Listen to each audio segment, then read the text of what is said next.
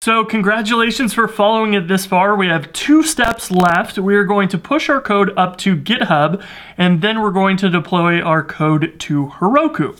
So GitHub is a repository. It stores all of your code, and we've already got it set up to use Git locally, and we basically need to create a GitHub repository, and we can take all of our code and push it up to GitHub, and that's effectively working as a backup, but we can also use that to share with other people and push our code from GitHub directly to Heroku to a real server. So let's go ahead and create a new repository on GitHub. We'll call it scheduled tweets, just like we called our repo locally.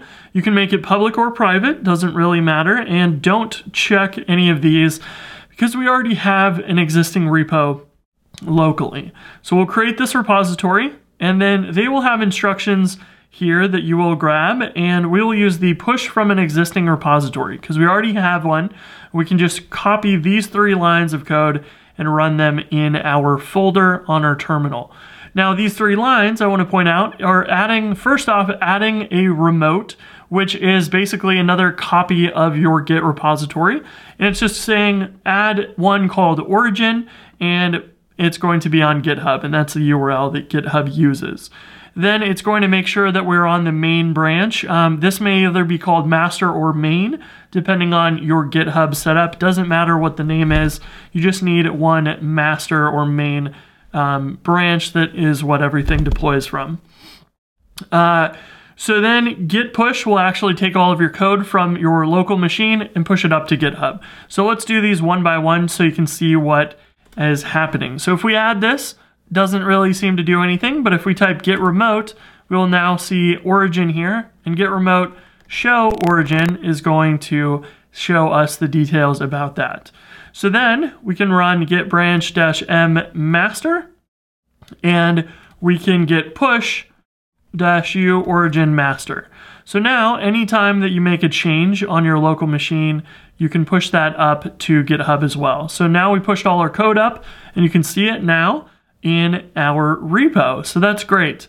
Now if we want to make any changes here, so let's open VS Code and let's maybe go to our README or something. We'll go down here. We will grab uh, readme.md and we can delete all this and say scheduled tweets as our header there and save this.